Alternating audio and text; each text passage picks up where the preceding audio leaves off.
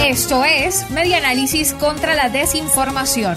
Compartimos noticias verdaderas y desmentimos las falsas.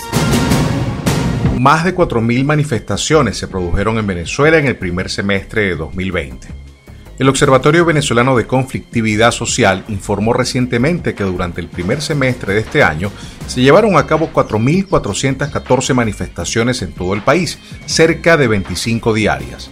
Servicios básicos, laborales, salud y alimentación repuntan entre las quejas de los ciudadanos. De esa cifra, 69% se produjo para exigir derechos sociales, lo cual es evidencia de que este tema continúa siendo el epicentro de las manifestaciones, principalmente por derechos a los servicios básicos, agua, luz y gas. Han asesinado a dos manifestantes, uno en Zulia en protesta por gasolina y otro en Anzuategui, por la misma razón lamentablemente a causa del uso excesivo de la fuerza por parte de los cuerpos de seguridad, dijo Marco Antonio Ponce, director del observatorio.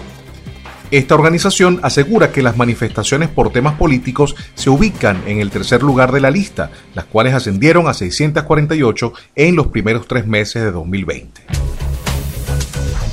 Esto fue Media Análisis contra la Desinformación.